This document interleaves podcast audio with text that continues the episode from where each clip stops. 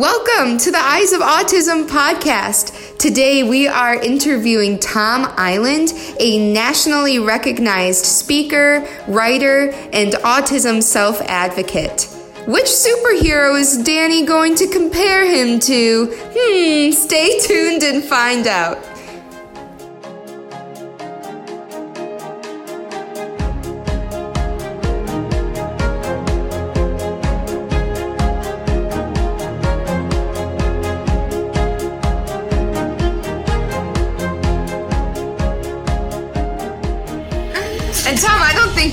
To the, the podcast scene, are you? You've been I've- on quite a few now. I have been on quite a few, and I'm used to the format, and it is just like having a conversation. Just pretend we're face to face, and you'll you'll be good. Yeah, and I'm Mhm. looking forward to when we are going to be able to be face to face one of these years. I know. When one everything's of these back to days, normal. yeah. And especially if um so Tom was saying before we started recording, and I'm just saying this in, for the podcast listeners, that um in California things are finally starting to pick up a little bit, maybe start going back to some sort of normal and let's let's hope so so that the next time we talk we can actually be face to face.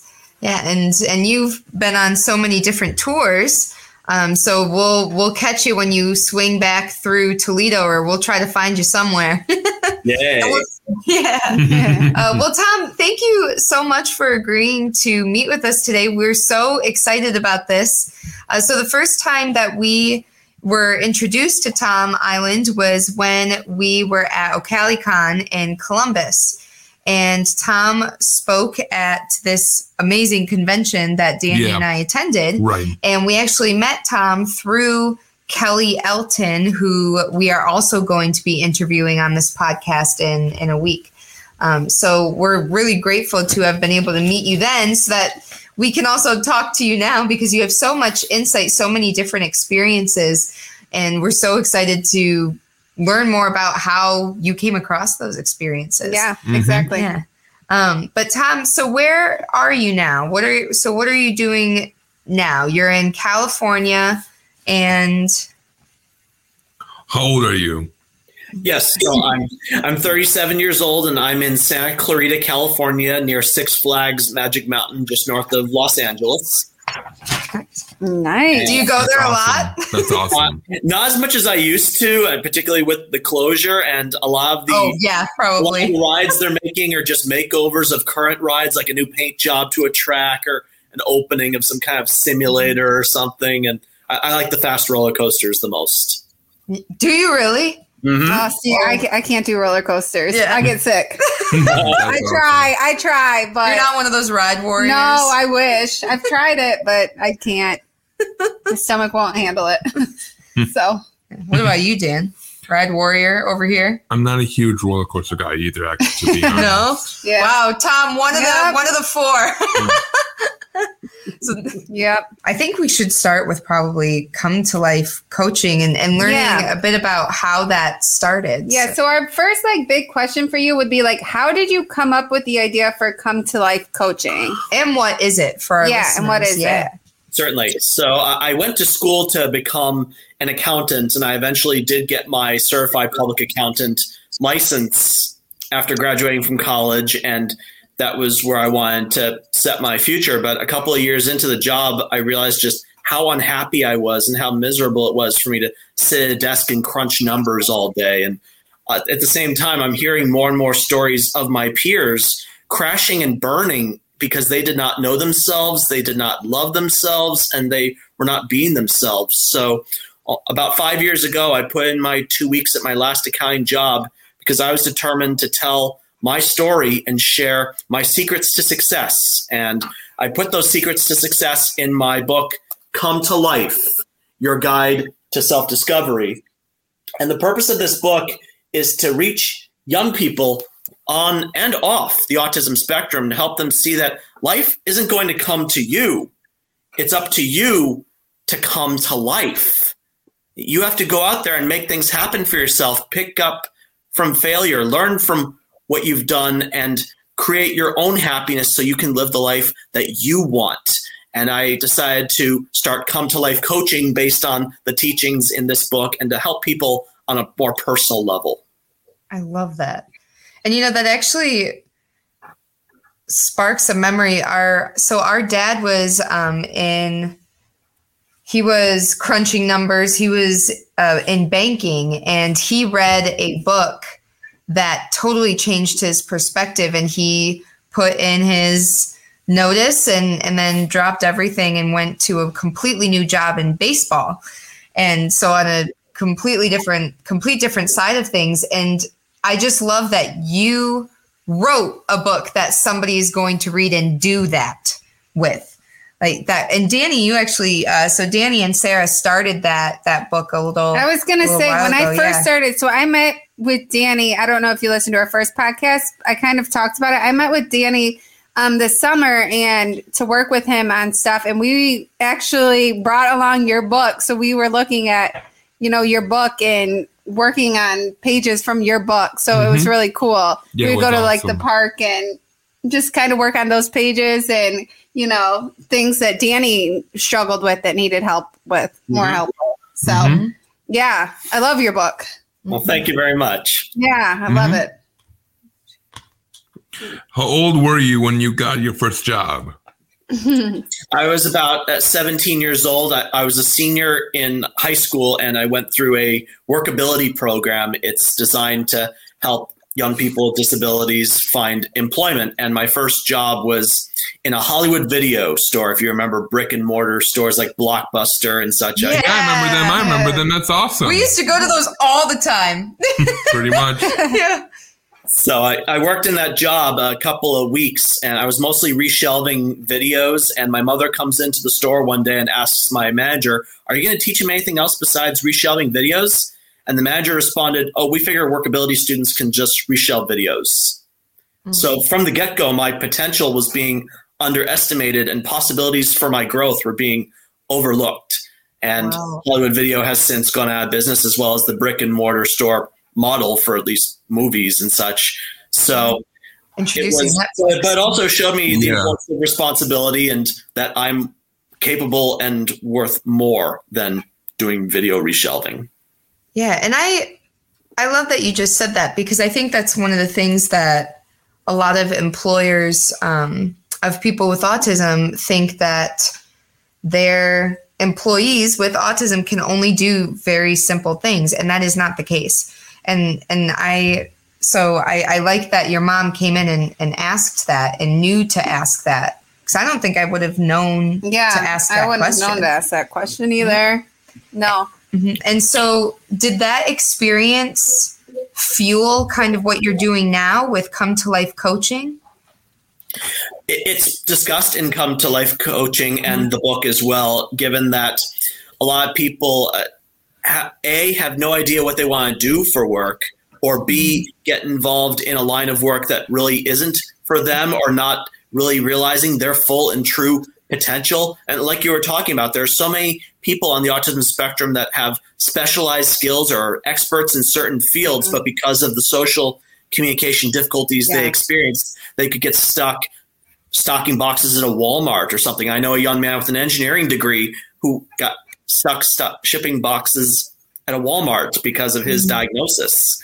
And wow. the purpose of Come to Life coaching is to help people see what's available to them. We call it in the book explore, experience, and evolve. We need more people Ooh, on the spectrum to cool. get their, get their feet wet, find out what options are available to them, immerse themselves in those environments where they want to be or mm-hmm. might be where they want to end up and discover what's working and what's not and why and then evolve, make better decisions, pursuing more of what's in line with what they want to do and what makes them happy, and hopefully mm-hmm. avoid what doesn't make them happy and what they don't want to do.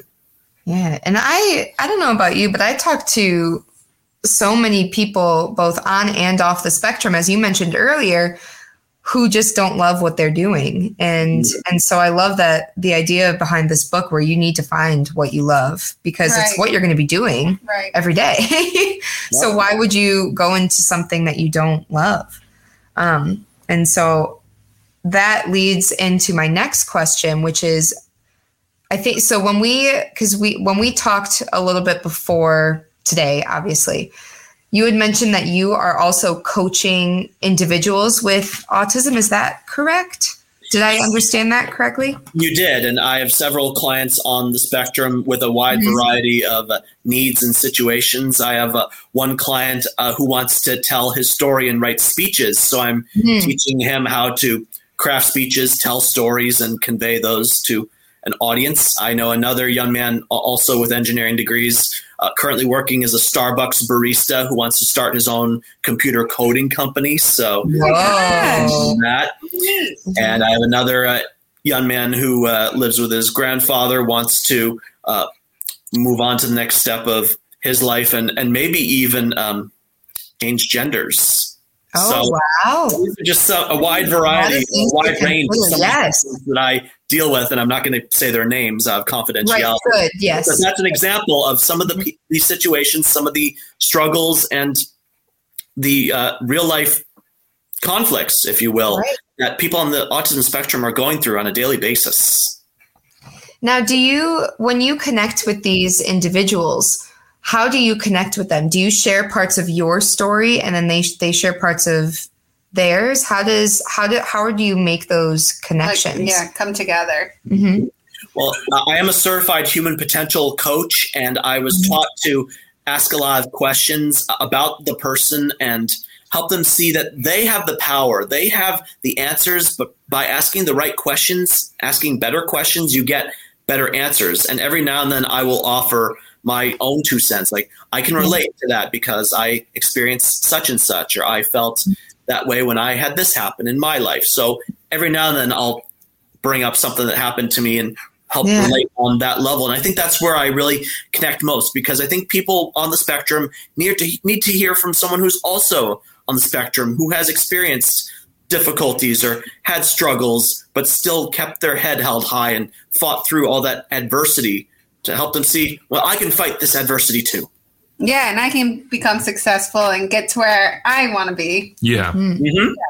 I love that. And that was one of the things that really stood out to me about your story. So when we heard you at OcaliCon, you had talked about that a bit from at the beginning of your life when you kind of started realizing that like the different kinds of friendships that you were making. Would you mind speaking to that? A little bit?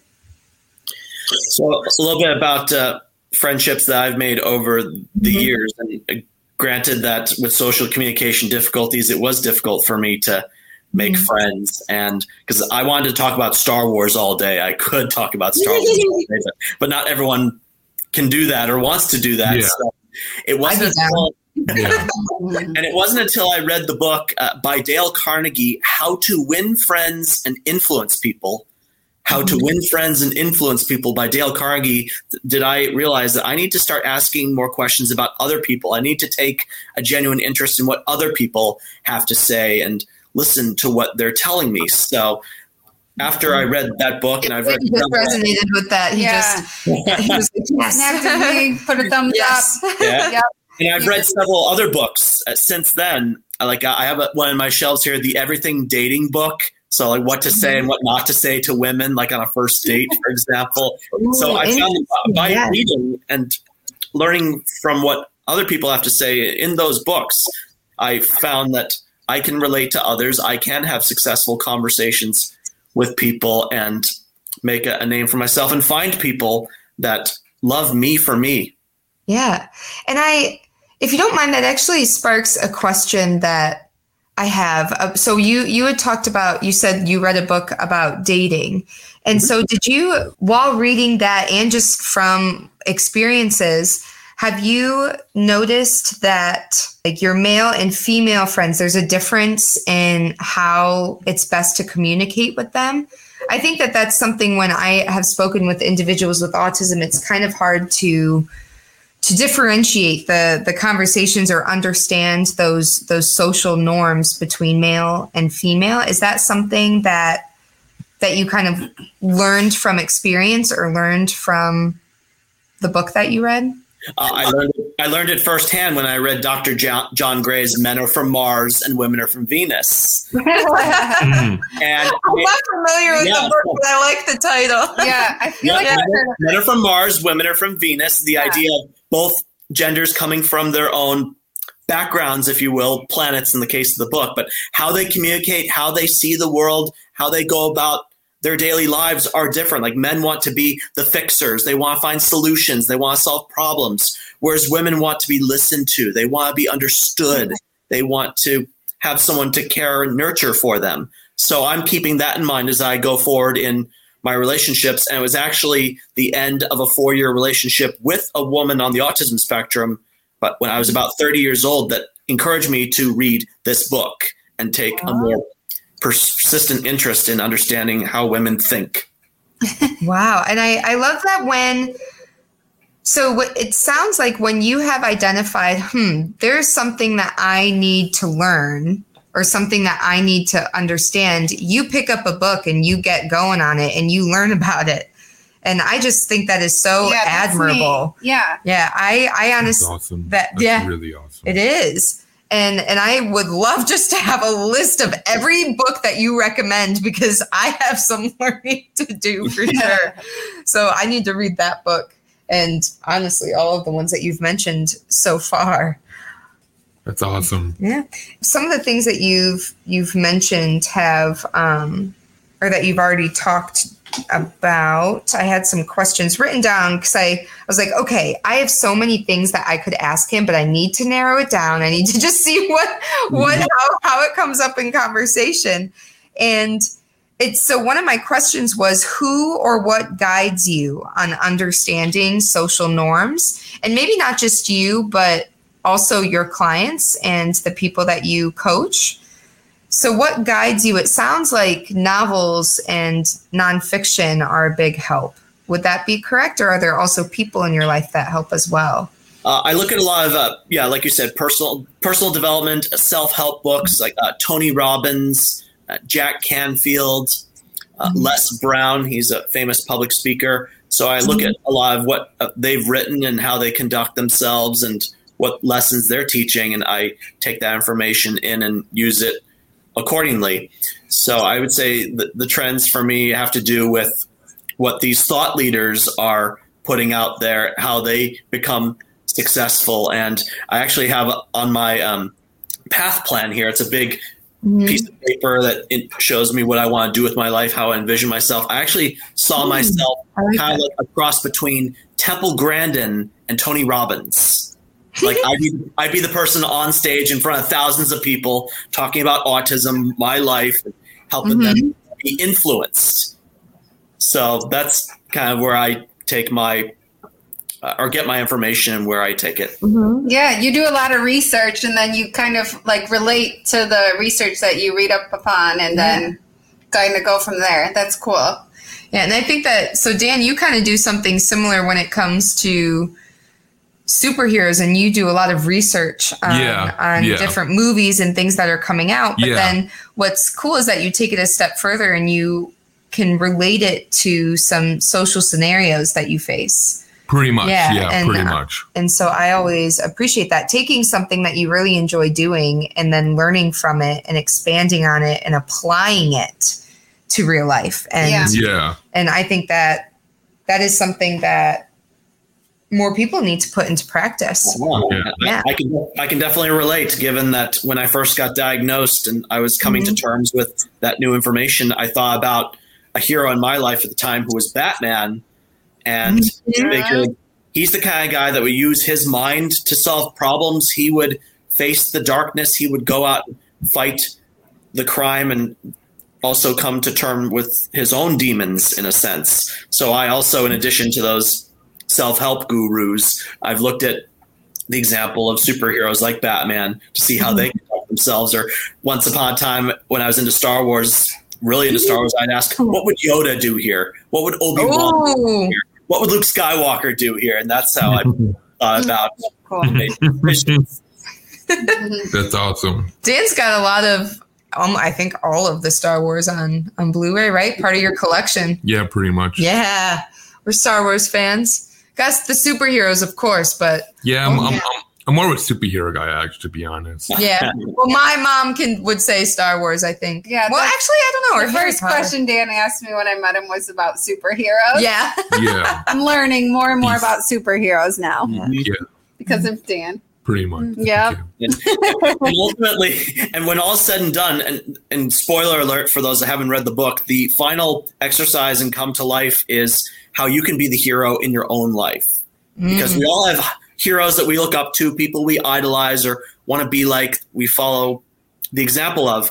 But ultimately, we are on our own journey. We are the person that can be the change and must create the change we want to see in our lives. So you be the hero in your own life and see where your journey takes you. Yes, and I just sometimes I, I talk to some of um, friends or family or just acquaintances, even students sometimes, where they feel that it needs to come to them.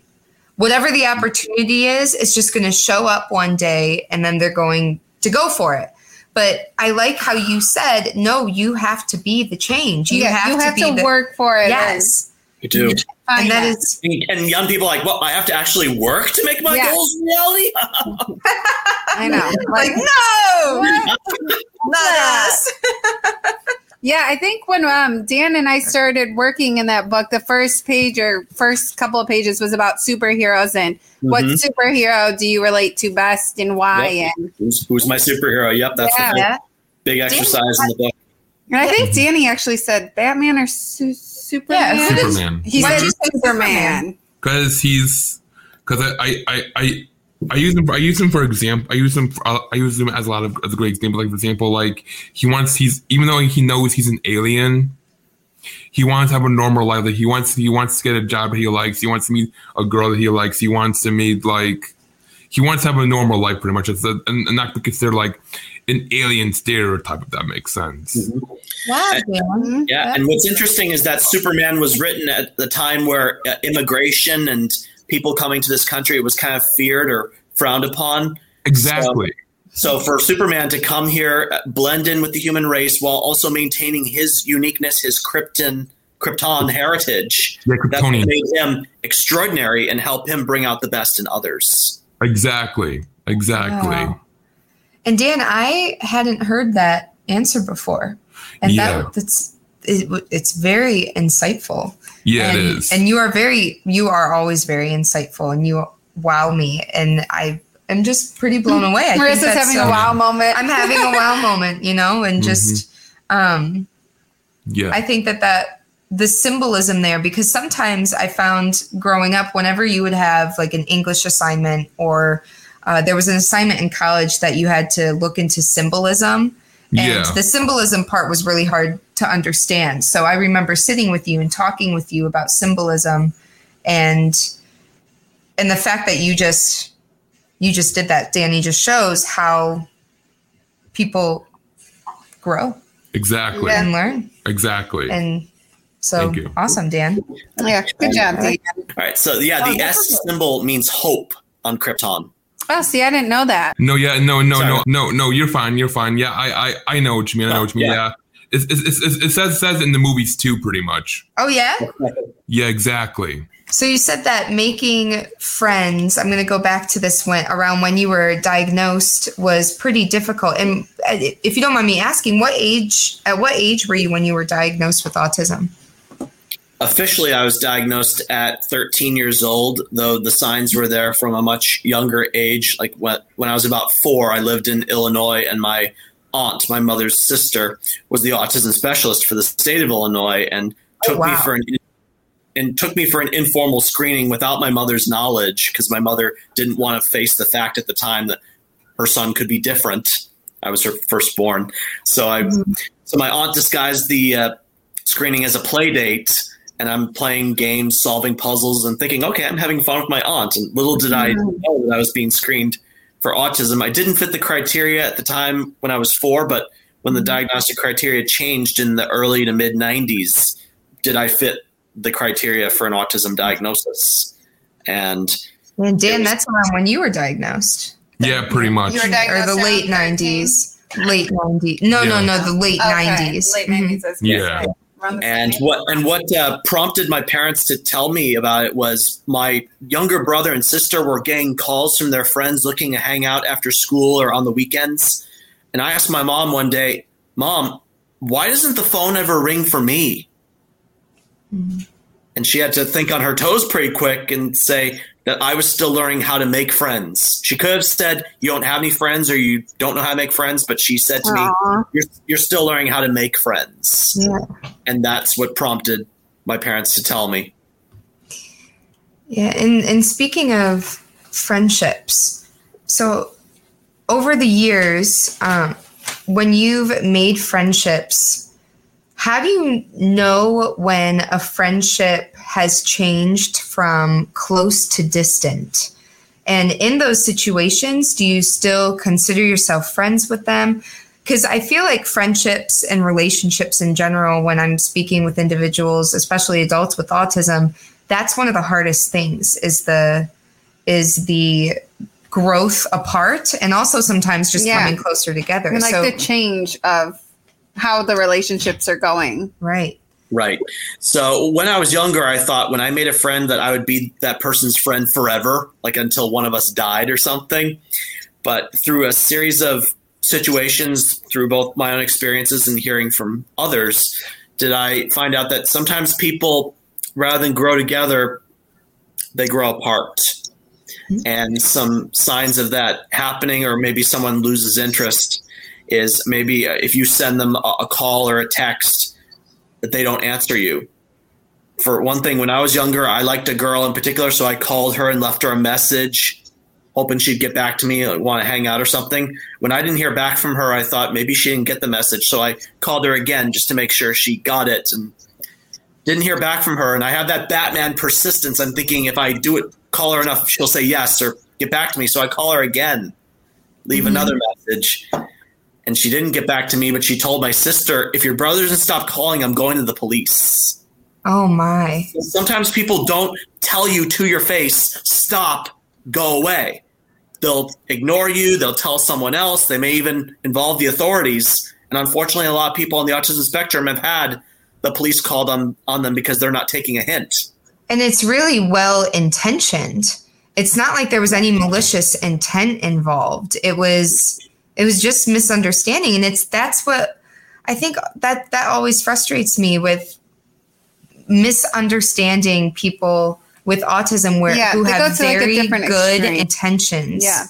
but just don't always know how to act on them right. uh, appropriately. And so what did you learn from that situation? Well for one thing and, and in hindsight understanding we live in a see something say something society Right. And when people feel threatened or afraid, rather than attempt to reason with the person or find out why they're doing what they're doing, they're just going to say, oh, I'm going to let the police handle this. So mm-hmm. I find that if we can find out what's going on beneath the surface, really find out why this person is doing what they're doing, and even explaining it in terms that they'll understand. So when my sister told my mother I was making all these calls, my mother explained to me that a relationship and a friendship, for that matter, is like a tennis game. So I serve you the ball. That's like making a call, and the ball has to hit be hit back to me because I was mm-hmm. serving and serving and serving, calling and calling and calling that one girl, and no ball was he, being hit back to me. So the rule that was set, at least in my household, was I get mm-hmm. two calls or two serves, and if the ball's not hit back, I have to find another girl to play with. Mm. Yeah. yeah. Tennis, yeah. and, and, I and I yield to that rule to this day. So if I text a woman Good. twice and she doesn't get back to me, I leave her alone. And if enough time goes by, I'm gonna like I'm moving on, leaving her behind. Yeah. Because as I've evolved, I've found that not everybody is meant to be in your life. And as we grow apart, as we have more experiences, learn more about ourselves and sometimes the company that we keep, we find that it's imperative that we distance ourselves from people who hold us back or make us feel like crap and start yeah. finding people that will make us feel good and celebrate us for who we are. Good golly, I appreciate that perspective. I That's know, like that was great. The yeah. tennis court mm-hmm. analogy. I yes, I like that. That again, symbolism. Yeah. Right. Yeah. yeah. And it. Mm, I just. I really am grateful that for for what you just shared, uh, because I think we've experienced in in our lives and also in some of our um, in the autism community in in our area, just situations like that where people don't know how to communicate. And I want to just reiterate the fact that sometimes what what's frustrating is when there is a, an issue or a problem um, and nobody says anything about it just that just ignoring it isn't going to make it stop happening especially if it involves someone with autism and they may right. not understand what that silence means mm-hmm. and so talking about yeah. it is so important and not just being like oh it'll it'll fix itself it won't right. fix itself in the in the minds of thinks. someone with yeah. autism it yeah. needs to be discussed and if it's not it's going to keep happening because that is a that is an envelope that is a letter that has not been closed. And if it's not closed it's going to keep going. It's going to be mm-hmm. getting written. And so i just appreciate that that testament because it's it's almost just i don't know if comforting is the right word because it's also like heartbreaking that people have to go through this but it's it's good to know that we're not alone in this, that people are not alone in that, and that we can be together and understanding and learning from each other. And, and Tom, that is definitely what we have been doing whenever we talk to you is we we've learned a lot from you and really appreciate your mm-hmm. perspective mm-hmm. on things. You're very welcome. And, and you're right. Ignoring the problem, sweeping it under the rug is not going to make it go away. And we need people to help fill in the blanks and connect the dots for people on the spectrum because if they lack the experience or aren't putting two and two together in a sense, they're going to keep making the same mistakes over and over again. And that's why we need to see what, not only what they're good at, but where they can improve upon. Both sides of the equation have to be addressed if people on the spectrum are going to become their best selves rather than just focusing on one or the other.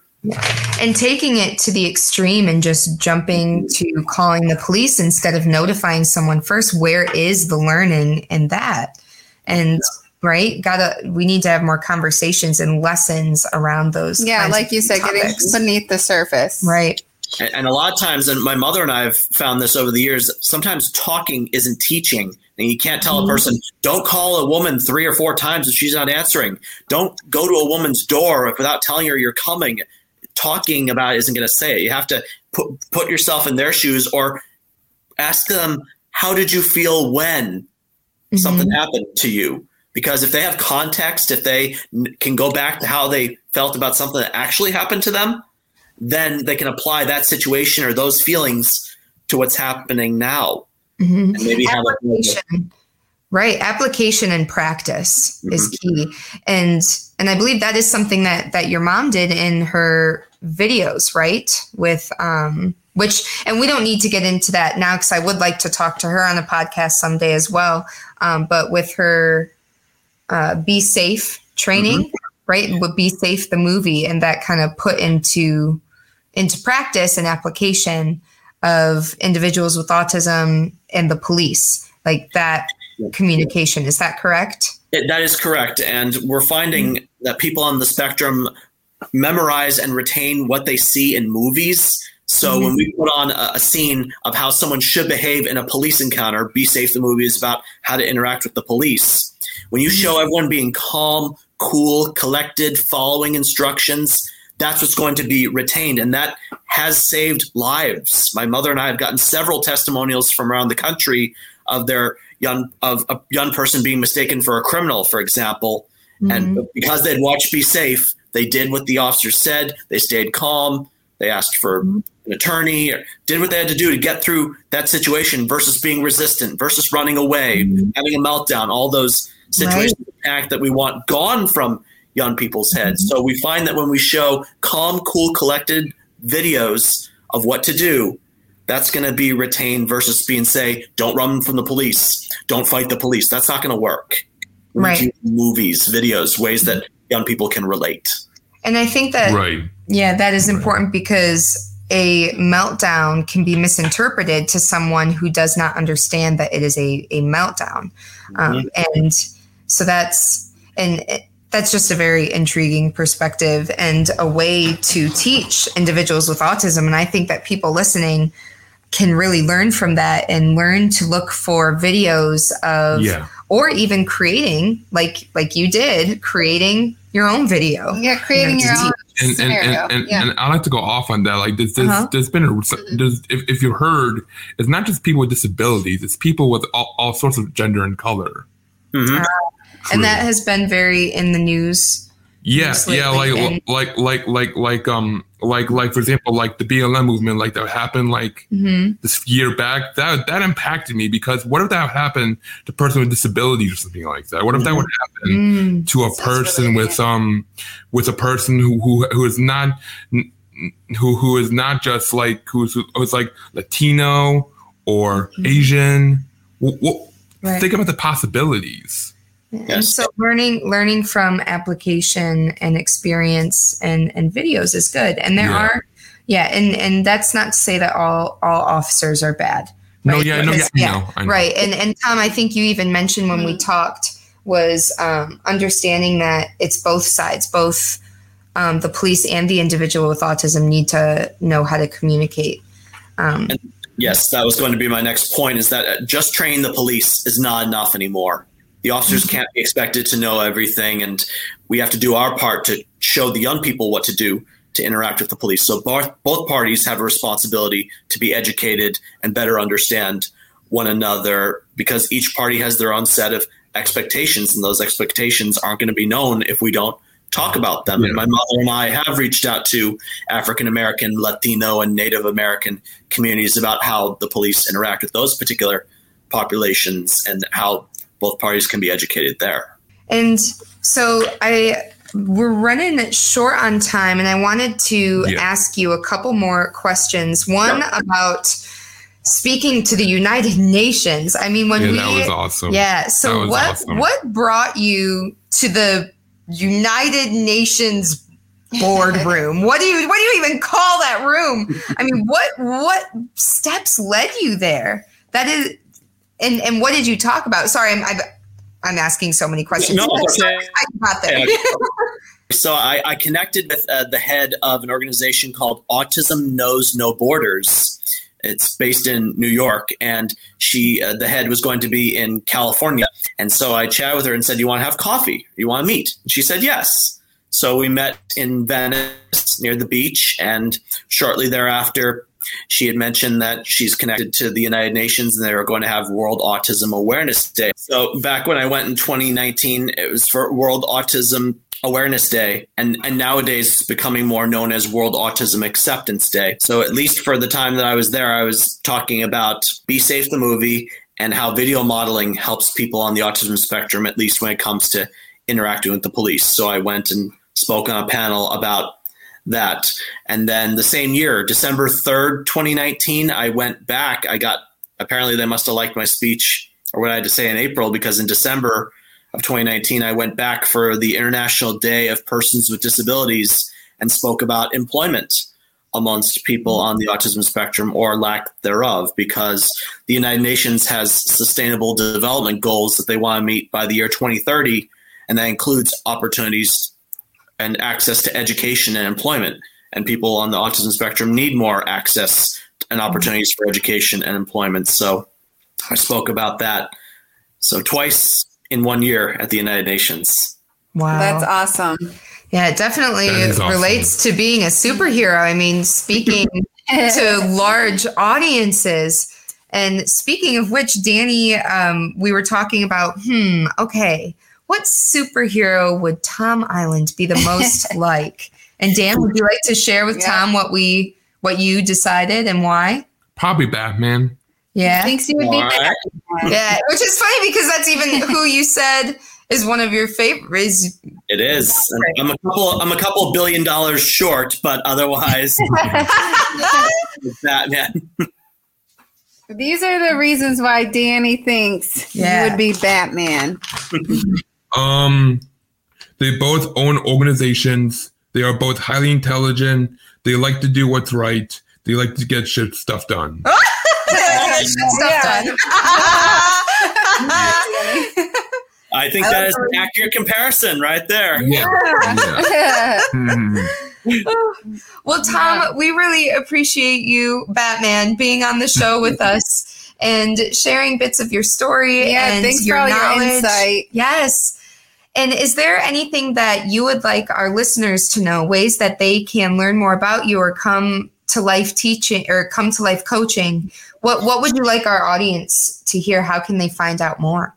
Yes, you can visit my website. It's come to coaching.com and I'm available for coaching sessions, consultations, keynote speeches, and you can order my book there as well. And I'm on all the major social media platforms under the name Thomas Iland, and Iland has no S in it.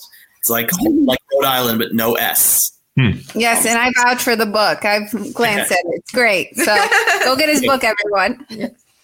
Yeah. Well. Tom, th- thank you, Tom. Yeah, thank yeah, you so you. much. And and I look forward to when you come back through Toledo. I know the last trip had to be uh, canceled due to the virus or the pandemic, but mm-hmm. we are we would like to take you out to dinner next time you're here. That would be wonderful. I'd love to join you for dinner. Yeah, that would be awesome. Mm-hmm. Fist, bump. Fist bump through the camera. Yep. Yeah. All right. Have a great day, man. Okay. You too.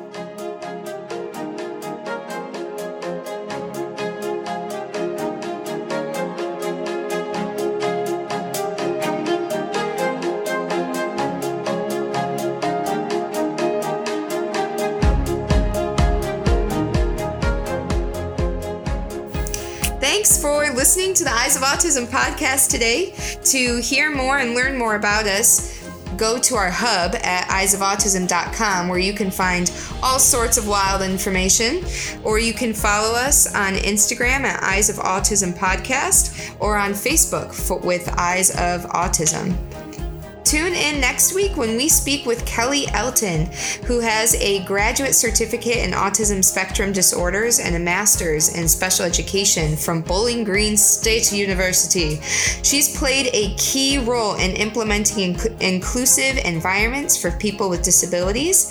Her work history with adults and adolescents with disabilities is so extensive and, in Danny's words, awesome. So tune in next week.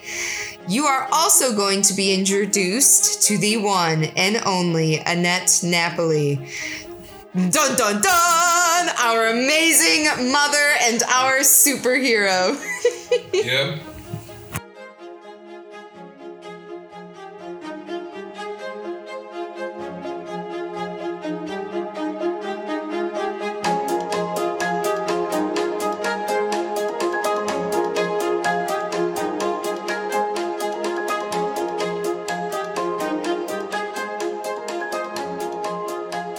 Eyes of Autism podcast is produced by the Eyes of Autism team Marissa, Danny, Sarah, and Kyle. Our theme music is Metropolis Daybreak, written and performed by Cody Martin. Find out more at eyesofautism.com.